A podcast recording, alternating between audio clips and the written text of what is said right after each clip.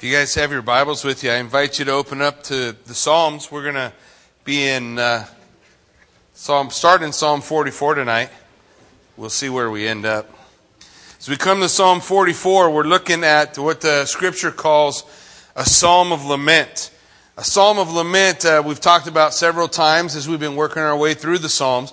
A Psalm of Lament is dealing with uh, the hard parts of life, and I think actually it's pretty healing if we can, as men and women, learn to express our hurts the way the, the that the psalmist does.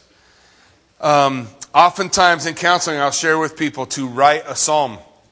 And a psalm of lament, uh, typically there's an issue, there's a problem, there's something that's, that's out of whack that uh, the, the, the writer is upset about. And so he's going to express that. He's going to express what's happening in his heart and he's going to express his frustration, but he's going to move from his frustration as he, as he follows through the psalm, as he goes through the poem that he's writing. And he, eventually he's going to come to a point where he puts his eyes on God. So we express the pain, we express the hurt, we express the disappointment, the frustration, whatever. That's, that's okay. The, God understands that.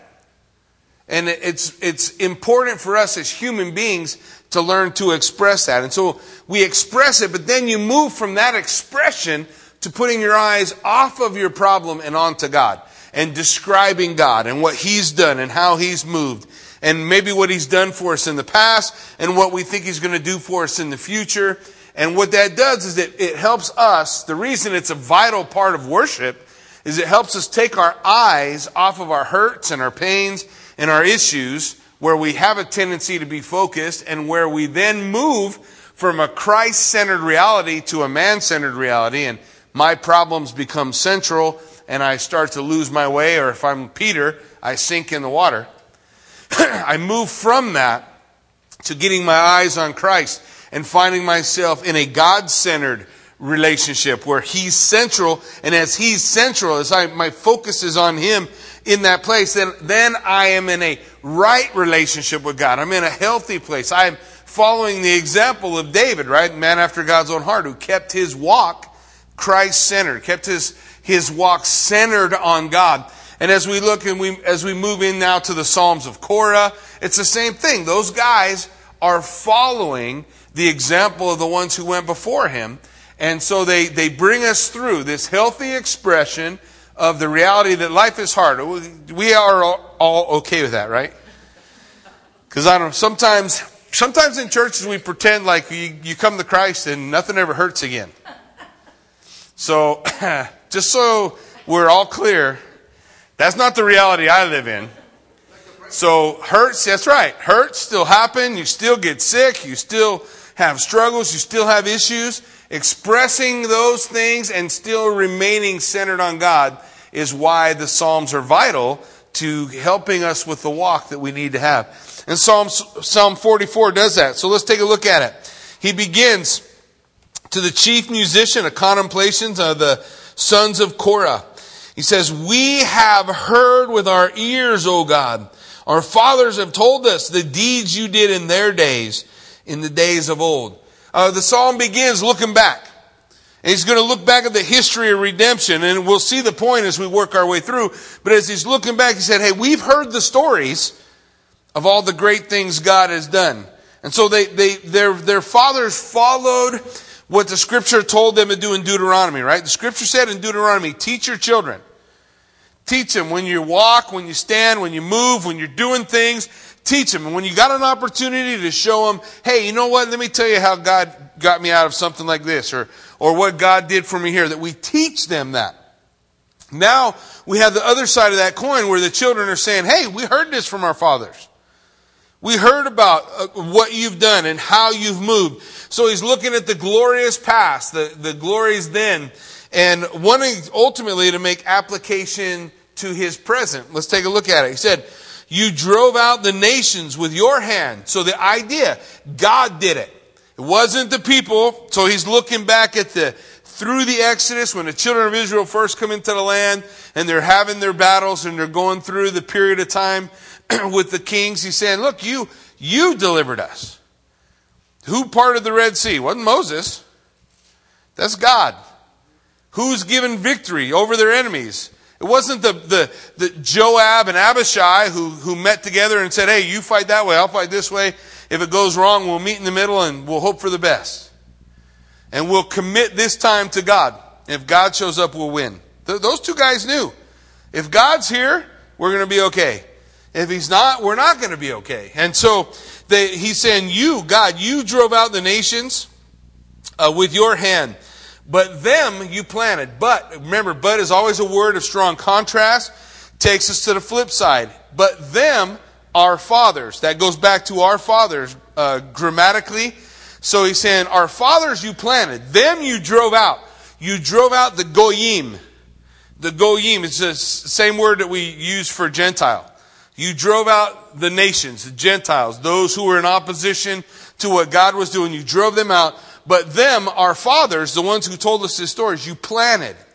Those you brought into the land, you brought here. He says, you afflicted the peoples and cast them out. Again, another, another word for the nations. All groups that were not part of the plan, you drove them out. For they did not gain possession of the land by their own sword. Now he goes back to our fathers. The they. The they is our fathers, the ones who you planted. They didn't gain possession of the land because of their sword. Because how smart they were, how good they were, how they had all these plans together. Nor did their own arm save them. But, strong contrast, rather than being them and their victory, he says it was your right hand, your arm, and the light of your countenance because you favored them. So as he's rehearsing their history, he's talking about the things that the fathers had told him, how God had delivered them from their enemies, how God had fought the battles for him. You, you can put any of the, the Old Testament heroes in there. You can talk about Gideon and, and the battle that Gideon fought. Gideon didn't win that because of how smart or how many guys they had or how tough they were. He won because God favored him. God gave him victory by his right hand. I love that phrase, by the light of your countenance. It's, it's, it's literally by the light of your face. The idea that God's looking at them and, and that light that he said to Moses, you know, Moses, you can't see my glory. If you saw my glory, you'd die. So what I'm going to do, I'm going to let you see the afterglow. I'm going to walk past you and the, and the, the light, the sprinkles that are behind me. Those things you can see. And so Moses saw him. For 40 days he shone, right? His face shone for 40 days because of the dust particles God kicked up when he walked past Moses as Moses was hidden in the rock. So the same thing, he says, the, the way you've given us victory is you're looking at us. It's the light of your face. It's your right hand, the, the place of strength. It's God's victory that God gave. And so as he begins his lament, okay, a lament means there's a problem somewhere, and we're going to get there. He first starts by looking back at the faithfulness of God that he had been taught. How the fathers had taught them about God's faithfulness. and then in verse 4, he moves really to the central claim that he's going to hang on to. He's going to hang on to this claim, verse 4 You are my king, O God, command victories for Jacob. So the proclamation, before he's even got to his, his problem, his heartache, his issue, you're my king. You're the king.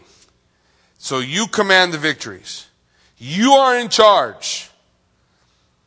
You are in charge of, of my life. You are in charge of the things that, that the victories we're going to have. Victory is always from the Lord. Look at verse 5. So through you, we will push down our enemies. Through your name, we will trample those who rise up against us. And then it becomes personal. For I will not trust in my bow. He's not going to trust in his own prowess. Not going to trust in his own strength. You put any word there. I'm not going to trust in the army.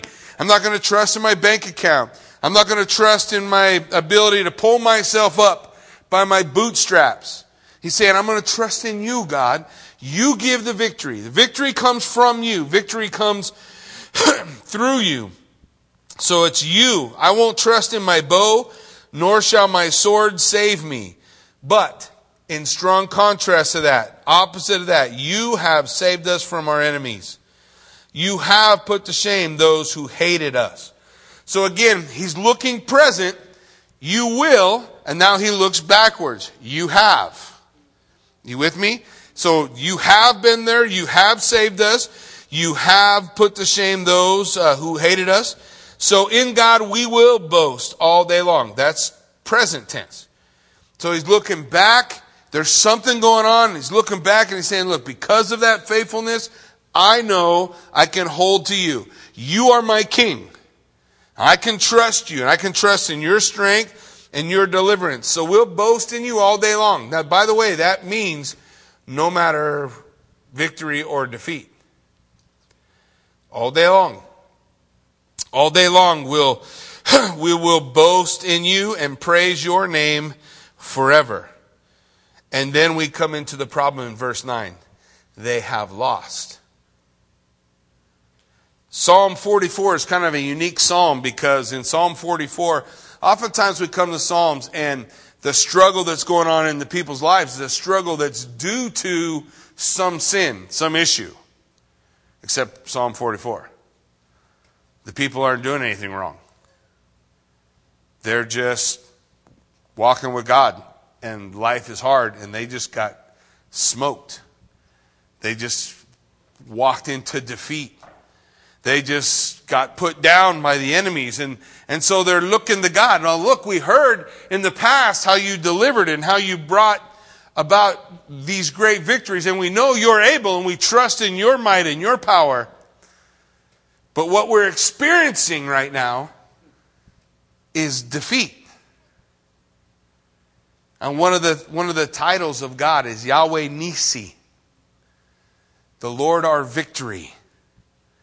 And he's still the Lord our victory, even in the middle of defeat.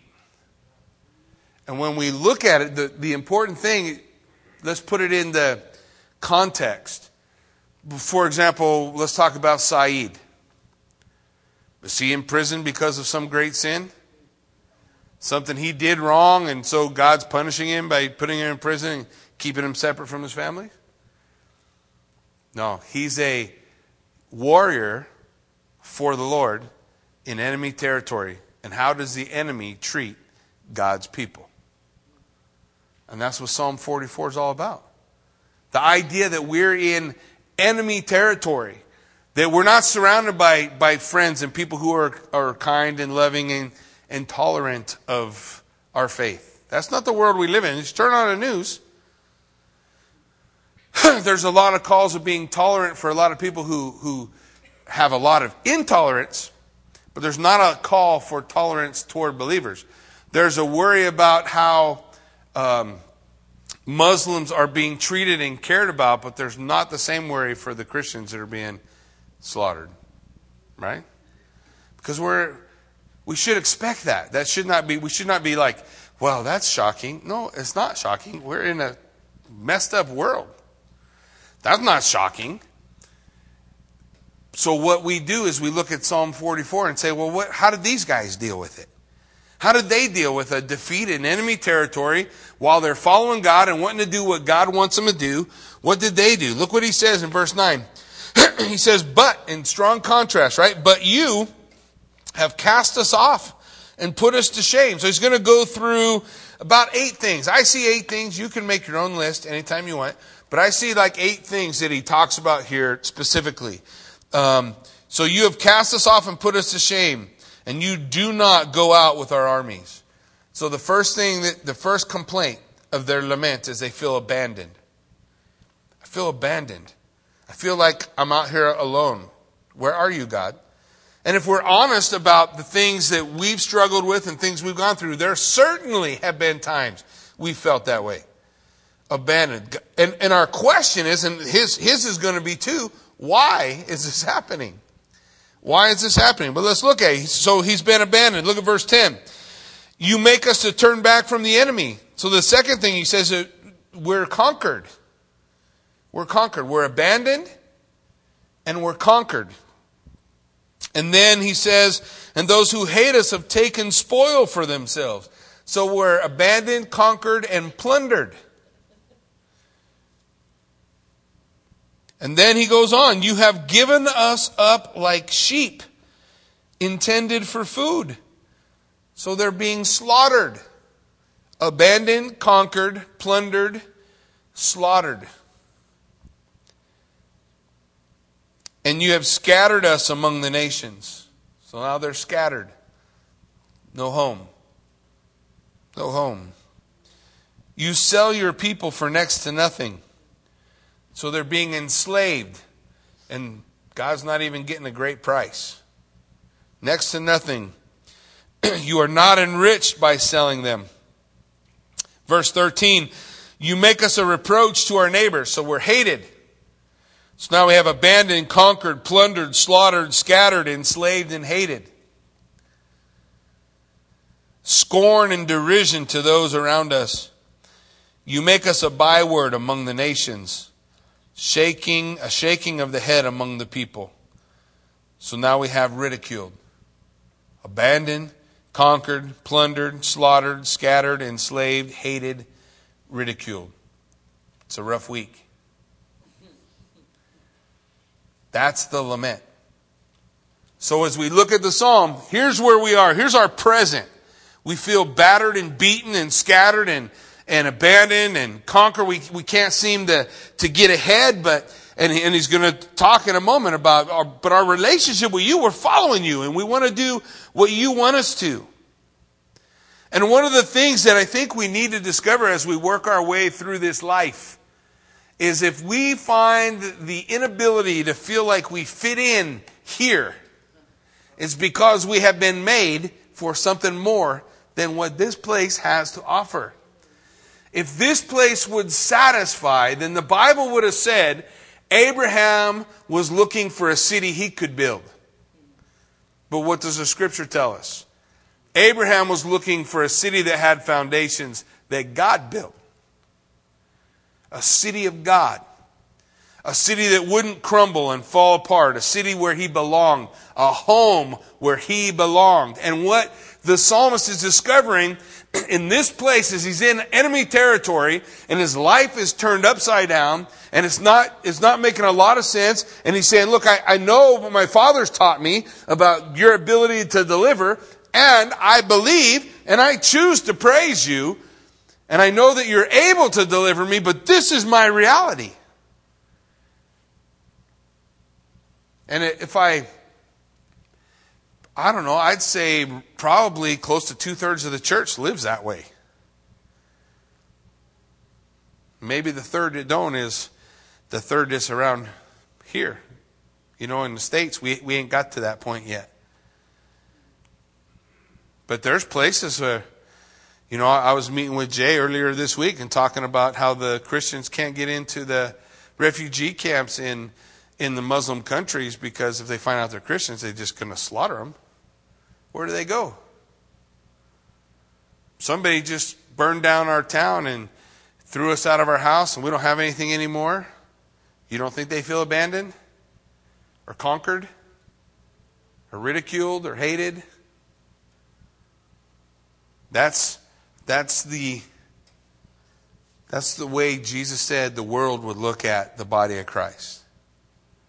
And really, that's, that's how the world sees us. It's, it's not as big an issue for the world as it is for us when we see those things occurring for our brothers and sisters.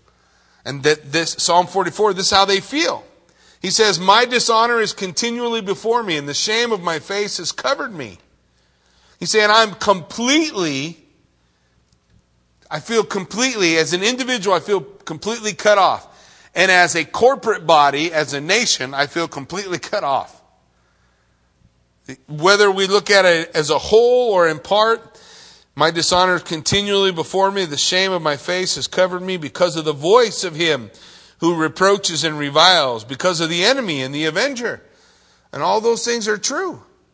There's a real enemy. It's a real battle. And if somebody sold you a bill of goods about how there was not going to be no fighting, they weren't reading the word. The time when David got in trouble was when he decided he wasn't going to fight no more. No, this life is a battle. And we don't battle with flesh and blood. Our battle's not against ISIS. It's the spiritual powers behind the attitude that's a part of ISIS. And we defeat that enemy not with the power of the sword or with the bow, but by the power of the word and through the Holy Spirit. Not by strength, nor by power, but by my spirit, says the Lord. It's the Spirit that gives us victory, Spirit that gives us strength, Spirit that gives us the ability to overcome. So he says in verse 17, this is where he's going to ask. He says, All this has come upon us, but we have not forgotten you, nor have we dealt falsely with your covenant. So they're saying, look, we're, we're not being disobedient. We're, we're being honest. We're, we're just trying to walk the walk that you've called us to walk.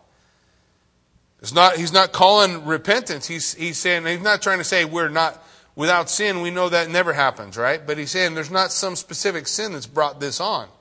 And that's important for us to realize because sometimes we think every hard thing that happens in life is a result of some sin that, that occurred or some failure that we have. And that's not always the case. Hard things in life happen because we live in a fallen, messed up, tweaked world that is in need of the King of Kings to be in control. The King of Kings is not the one currently calling the shots. He's not reigning from the throne of David. He will, but he's not. So as we look at it, look what he says. He says in verse 18, Our heart has not turned back. So now look, I want you to see, he's talking about internally, right? My heart. My inner being has not turned away from you. So my heart is, is following you, nor have our steps departed from you. So he's talking about both internal, my heart, and my steps, my walk, my external, the way I live externally, the way I am internally. I'm still with you, God. I'm still following you. I'm still being obedient. I have not departed from your way. But you, in strong contrast, as he looks toward his relationship and what he sees with his relationship with God, but you have severely broken us in the place of jackals. Interesting. I always love it when the Bible puts jackals. How many of your Bibles say jackals? Crazy thing, because that makes more sense. The word is, is tanin, means dragon. Uh, and I'm not sure jackal makes more sense. Jackal's what we do because we think, well, there are no dragons. Okay, well, if there is no dragons, maybe there ain't no dragons, but there's one big red dragon that the Bible does talk about, isn't there? So you have broken us, severely broken us in the place of dragons. When I see that, when I see that, that Hebrew word, the reason they do jackals and ostriches and owls and weird things for words like that is because they don't really, there's not, no real hard, fast concept. It's, it seems to be a, mythological creature that doesn't make sense. But always, those mythological creatures that don't make sense are in a fallen state. Like a spiritual enemy. You go through the Old Testament and study what the Rephaim is. The Rephaim, the closest thing, if if we wanted to define the Rephaim, I think in today's vernacular, would be zombies. But it wouldn't make any sense to say zombie. But what the Rephaim was, was the, the lost souls of the departed. But there's a valley called that, the valley of the Rephaim, and it was an enemy of the nation of Israel. And maybe what they're saying behind that is not zombies were running around, but the idea that, that this was a fallen place full of demonic activity and the enemy, the devil, the demons were a part of, of what was going on and what was happening and the struggle that was there. And I think what he's defining for us in verse 19 is we're broken in enemy territory. We're here to do battle with the dragon, and I'm broken before the dragon. And to be honest, that's actually a pretty good place to be. Because if you're not broken in front of the dragon, you're going to think you can do it. You're going to think, I can take this dragon. I just got to have a good plan, right? I got to have a good system, a good idea. But the strength for the sons of Korah in this psalm is we're broken and, and we don't know what's going on and we don't know why we're in this state, but what are they doing in it? They're calling on God. Lord, what do we do? What do we do? We're broke and we don't know why we're broke. Help. Isn't that the one you want fighting the red dragon anyway? Isn't that the one you want doing battle with the devil? Do you know when God does battle with the devil, it's a really short fight? It's not like in doubt, like, oh, I wonder who's going to win, the devil or the Lord. You remember Legion, right? Didn't take Jesus very long. He cast them out. They had to ask him where they could go. Oh, where can we go? You, you can go to the pigs. So it's the, the battle's not a, a, a, thing of doubt. And there's a place of strength. Remember when Paul asked three times to have the thorn in his flesh removed? A messenger of Satan that was sent to him to buffet his flesh so he wouldn't get too big in his britches. That's Jackie paraphrase, but basically that's what it says. So he has a messenger of Satan buffeting his flesh. He called it the thorn in his flesh. He prayed three times for the Lord to remove it. And we remember what God said, right? No, I'm not moving it. My strength is made perfect in your weakness. My grace is enough for you. Because Paul didn't need to fight in his own strength. How did he need to fight? In the power of the Holy Spirit. And how do I make sure I'm going to fight in the power of the Holy Spirit? The Old Testament tells us a story about a guy who was, who, who was pretty smart, uh, always could figure his way out of things. He was a pretty strong guy. We see in some of the stories that we read in the book of Genesis, guy was strong. It took several men to do things that he did by himself. His name was Jacob. He always had a scheme, a plan, a way to get out of, of trouble. You guys remember, right? He's coming, he's, his brother Esau is headed for him. He's a little freaked out, but he's dividing everything up. And one night before the big fateful meeting where he meets his brother, he wrestles with God. Remember the story? He wrestles with God and he's prevailing. He won't give up. Won't, when you got little kids, you know what this is like. If you're a grandpa and there are little kids and any of them are boys, girls do it too. They jump on you like you're a trampoline. When do they stop? Only if somebody gets hurt. They got energy that goes uh, at least two or three days beyond your ability to continue. Sometimes all you got to do is just try to stay stiff long enough so that nothing breaks when they're bouncing on you. And, and I think the God wrestling with Jacob is like a, a, a, a grandpa wrestling with his kids. You know, grandpa's not trying. He's just trying to keep the kids from back, banging their heads or busting their eyes open or whatever things can happen. And so they're jumping around. And what's God do? God finally reaches over. What's he do? He touches him. He touched him on the hip. Boop. And it says the muscle of his hip shriveled and he was lame the rest of his life. And so the next day when the battle happens, who did Jacob have to rely on? He had to rely on God. God changed his name just because of that. Jacob meant deceiver. God changed his name. You're not Jacob anymore. You're Israel. Governed by God, ruled by God. I have to trust in God because I'm weak. I have to trust in him. And I think that's the place where, where God had brought the psalmist here in Psalm 44. You have covered us with the shadow of death. That sound familiar to anybody? Shadow of death. Yea, though I walk through what? What do you do when you walk through valley of shadow of death? I fear no evil. Why? Because you are with me. Right? If it reminds us of that, you don't think it reminds the dude writing this? Psalm 23 comes before 44. They had it already. Well, let's look what he does. He says in verse 20, if we had forgotten the name of our God or stretched out our hands to a foreign God, would not God search this out? For he knows the secrets of the heart. So they're saying, look, if we were in sin, you'd be telling us we're in sin. So he's saying, I, I, I know this is not a sin thing. It's just a doing battle with the enemy thing. God would have, have shown us, he'd have, he'd, have, he'd have shown us what was going on. Then verse 22 is the key to it all. And it should look familiar. Yet for your sake we are killed all day long. We are accounted as sheep to the slaughter. Sound familiar? Probably one of the greatest chapters in the entire Bible, Romans chapter 8. What is the point of that verse? Why are we suffering? Why is this going on, God? Why is it so hard? And ultimately, they're saying, because we're standing with you. Because we're following you. Look at what he says. For your sake, we are killed all day long because we're choosing you. What is it in, in, in the book of Revelation that the martyrs are saying beneath the altar?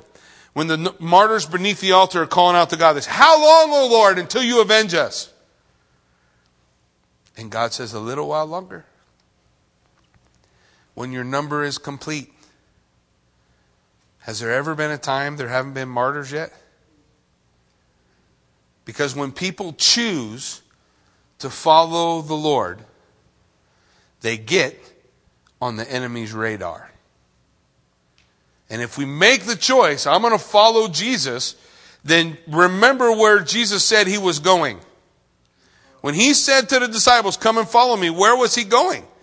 He's doing a three year ministry that culminates at the cross or at the resurrection three days later or at the Mount of Ascension when he goes up to, to heaven and says, I go to prepare a place for you.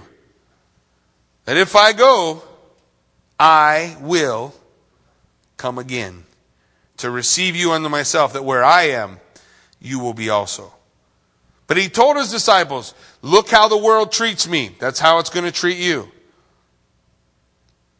The spit, the, the beatings, all that. Is, did any of that not happen to the disciples?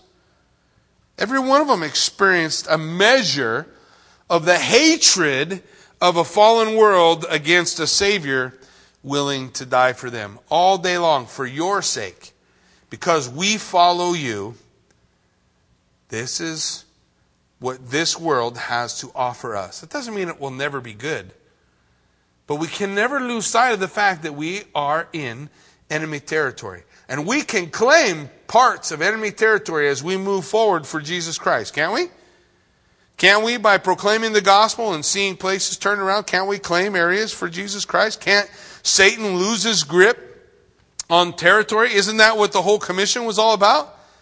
Jesus didn't say, go into all the world because I want you all to die a martyr's death out there preaching the gospel. Some people he does. But when we go and we continue to go, we can wrestle away from the enemy enemy territory and claim it for Jesus Christ. You don't think that's true? Was it 1958, something like that, when the when the missionaries were all killed at, at the Auca Indians? What happened to that tribe of Indians? To every man, woman, and child. That became a village outpost to outreach deeper into the jungle. Because people didn't quit, even though it cost them everything. Yeah, we can take territory. And that's when what we need to be found doing when Jesus comes claiming land, for lack of a better term, for the kingdom of God. Jesus is going to come back one day and put his flag right in the middle of it all, and it's all his. And what a glorious day that will be.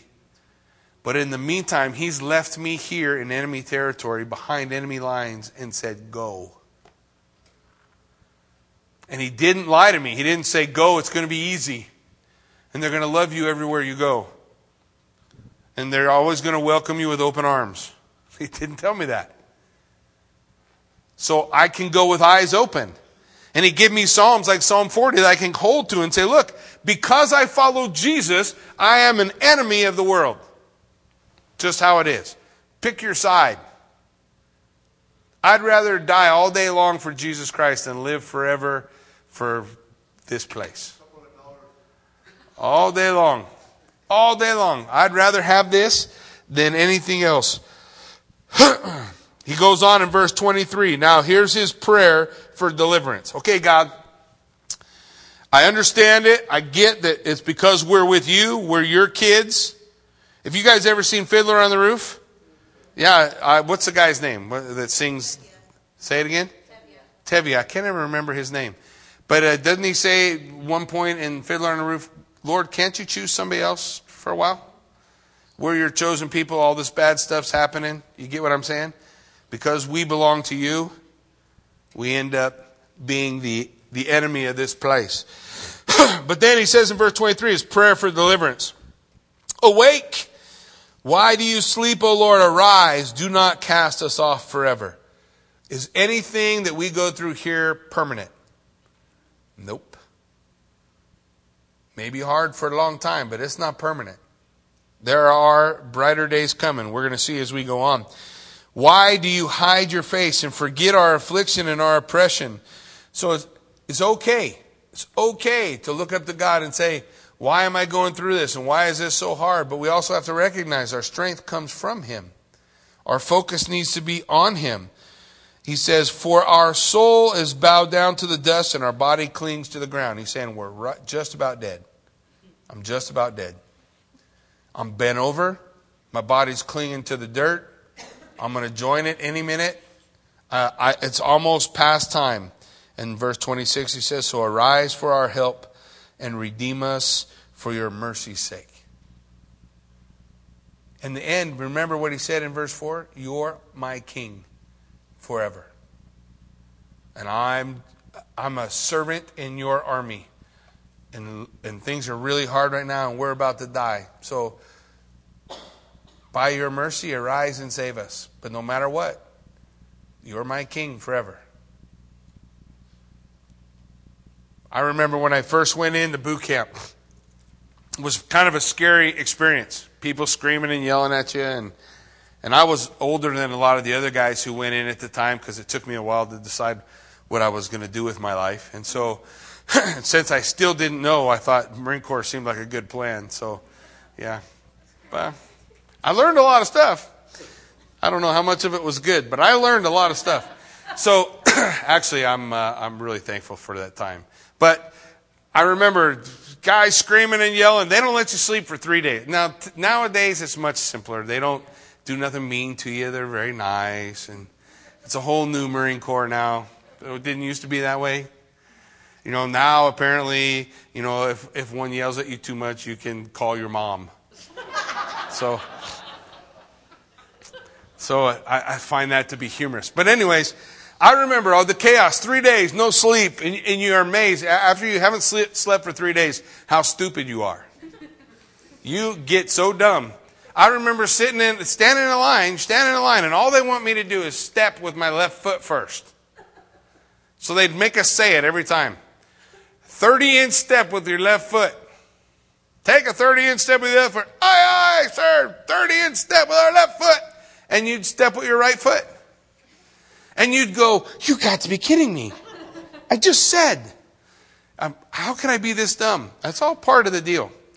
And then, then after three days, you sleep and you actually start to be able to function. But I remember my drill instructor saying, when, when we're done boot camp, and boot camp's a long time, you feel like you're there forever. When we're done with boot camp, if I tell you guys, go over there and get a plane and bring it over here, you'll go do it. And I said, There's no way I'm ever going to do nothing for you. If you're on fire, I'm not putting you out. I'm just going to sit back and watch you burn. But by the time it was over, if he'd have told me, go get the plane, I'd have done it. Because by the time the training was over, I, I understand the phrase, you're my king. I'm here at your disposal. If I'm supposed to go over there and die over there to try to take that hill, then that's what I'm supposed to do. I'll go do it.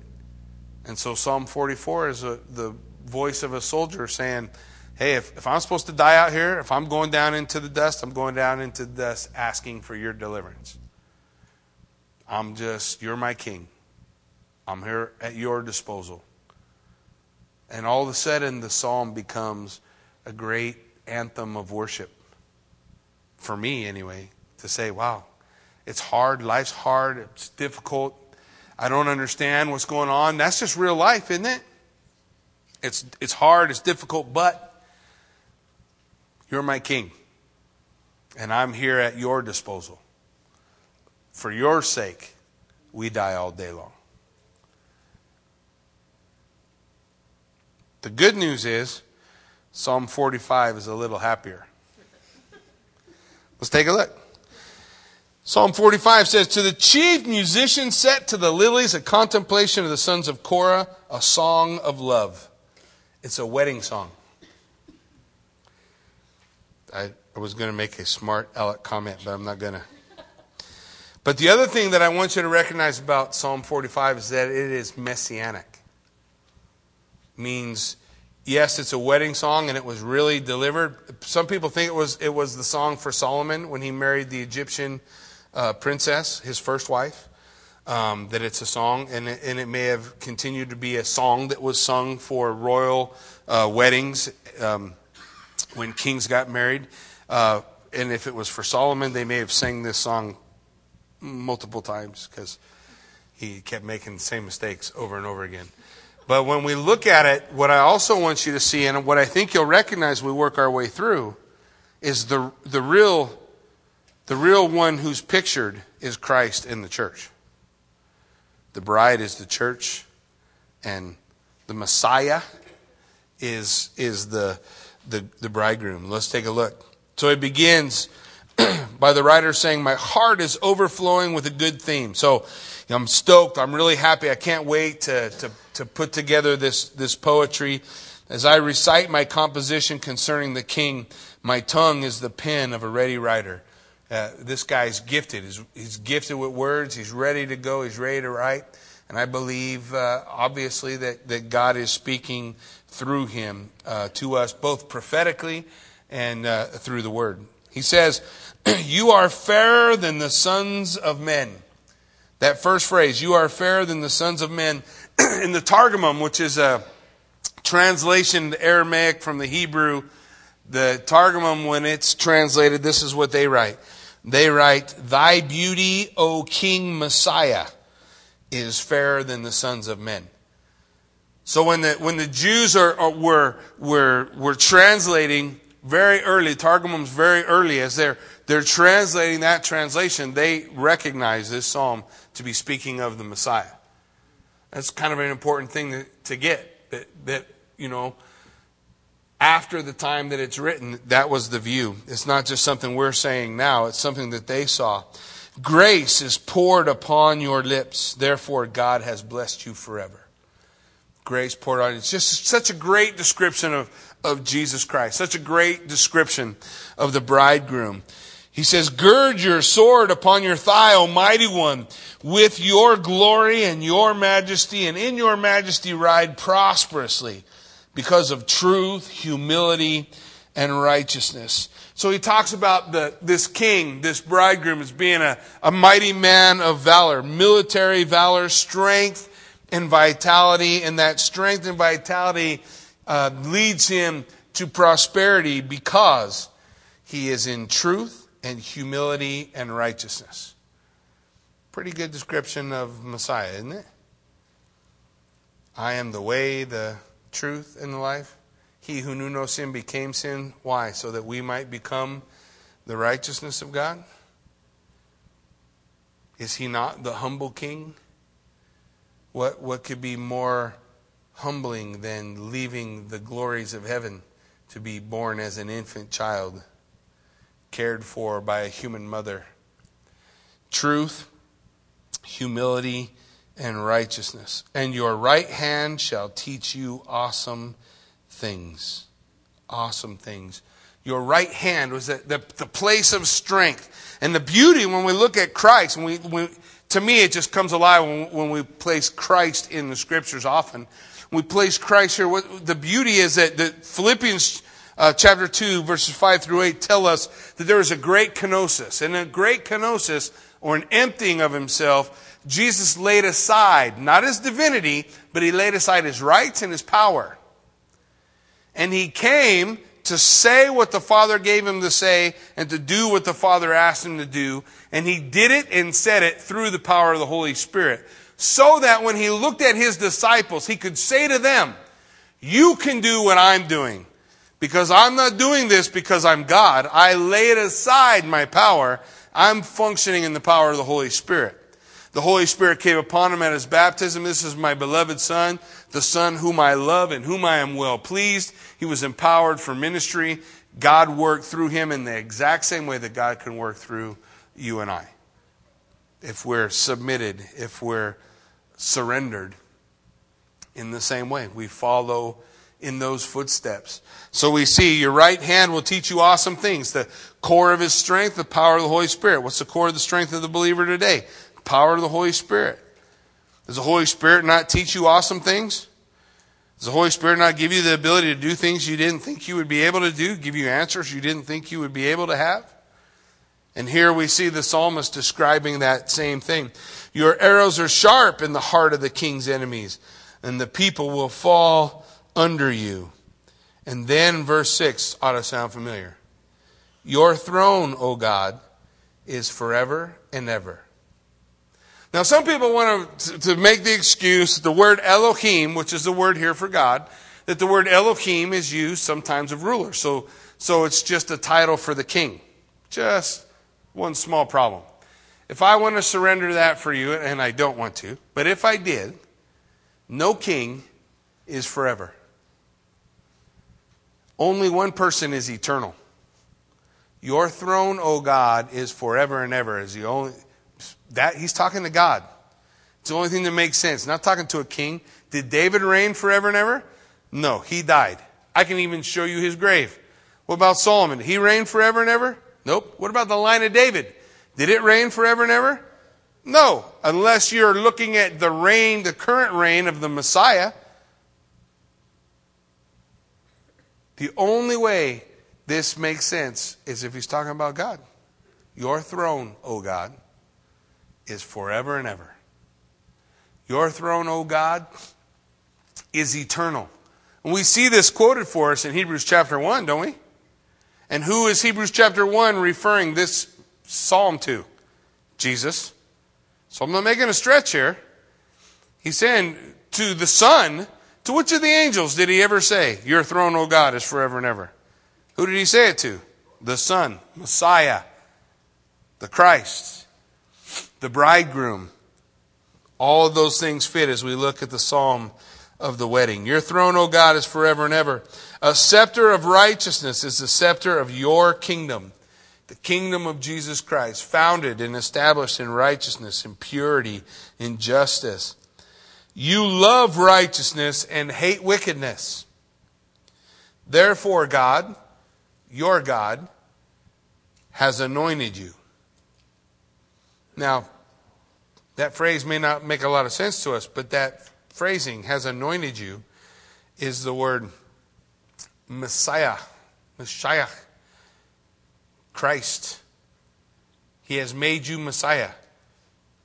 Therefore, God, your God, has made you the Messiah. You have been anointed. You are the anointed one, the Holy One who is to come. Therefore, God, your God.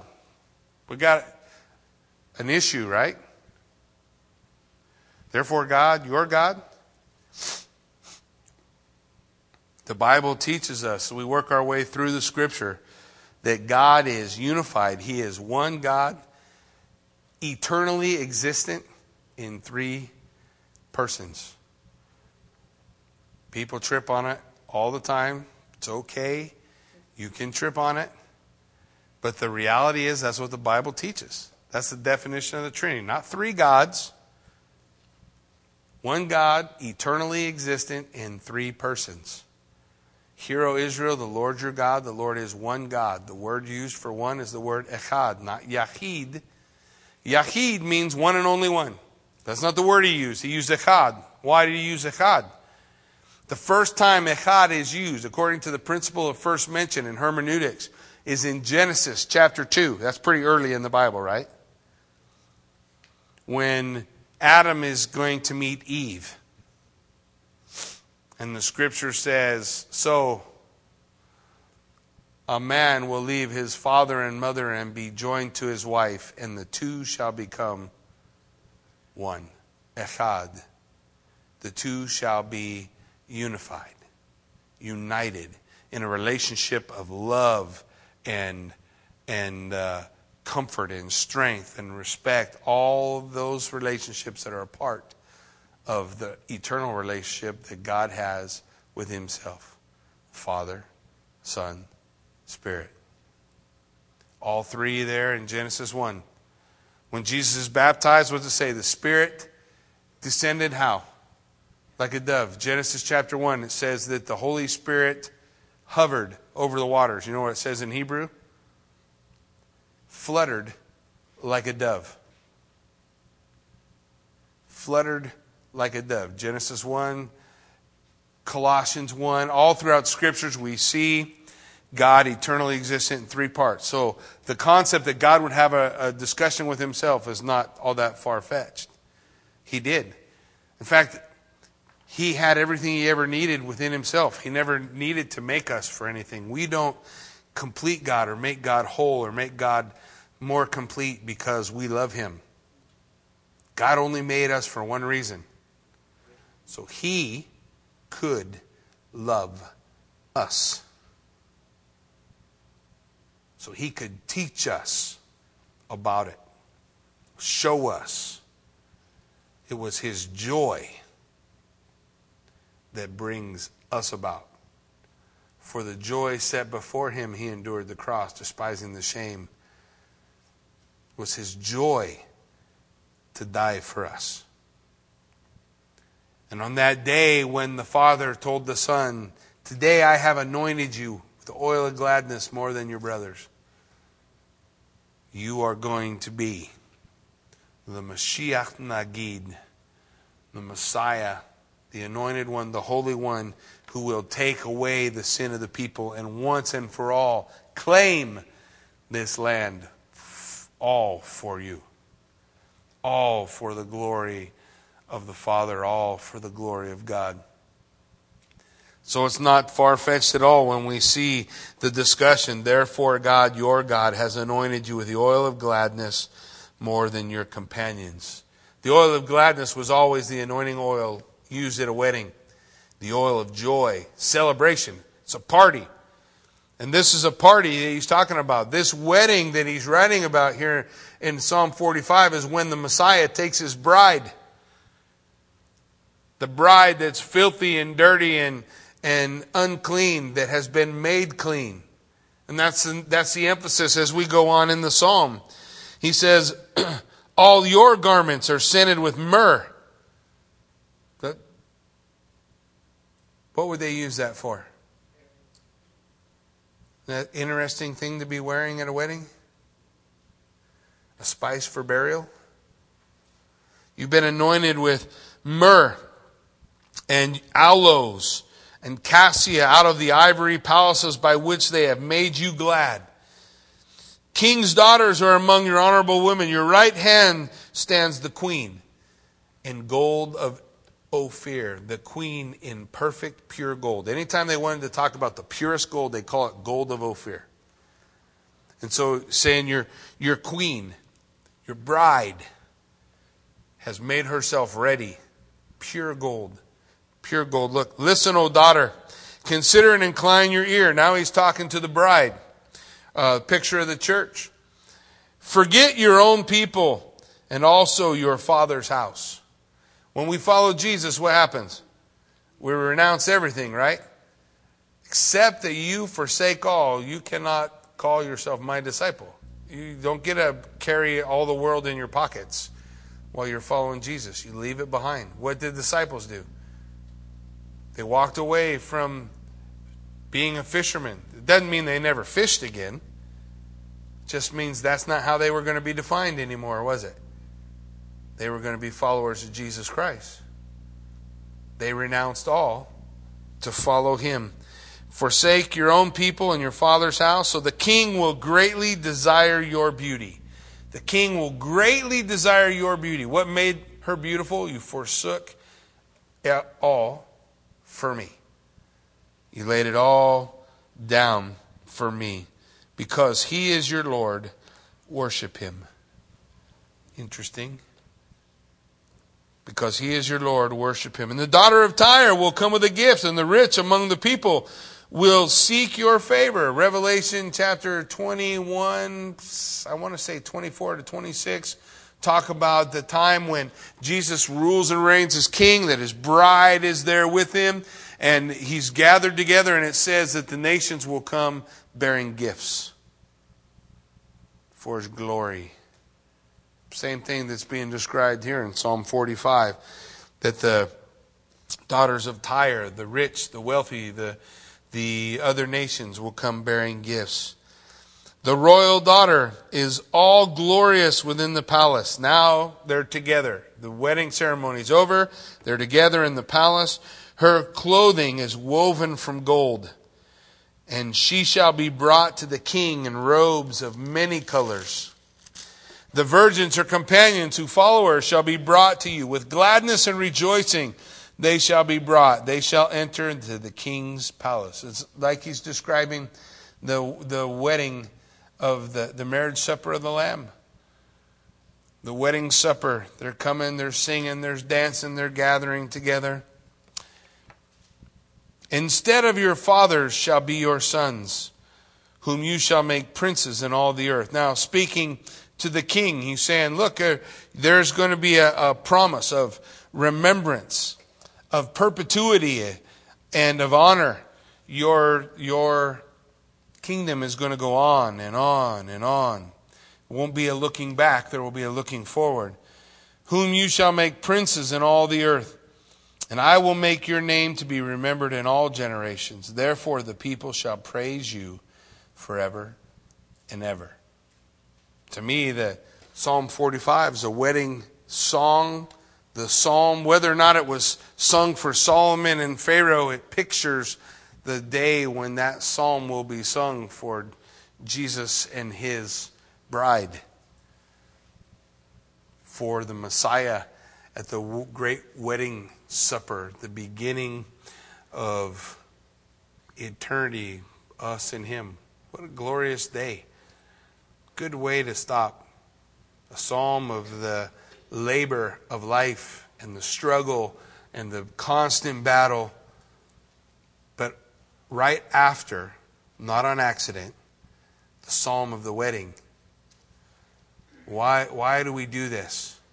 Why the struggle? Why put ourselves in the fight?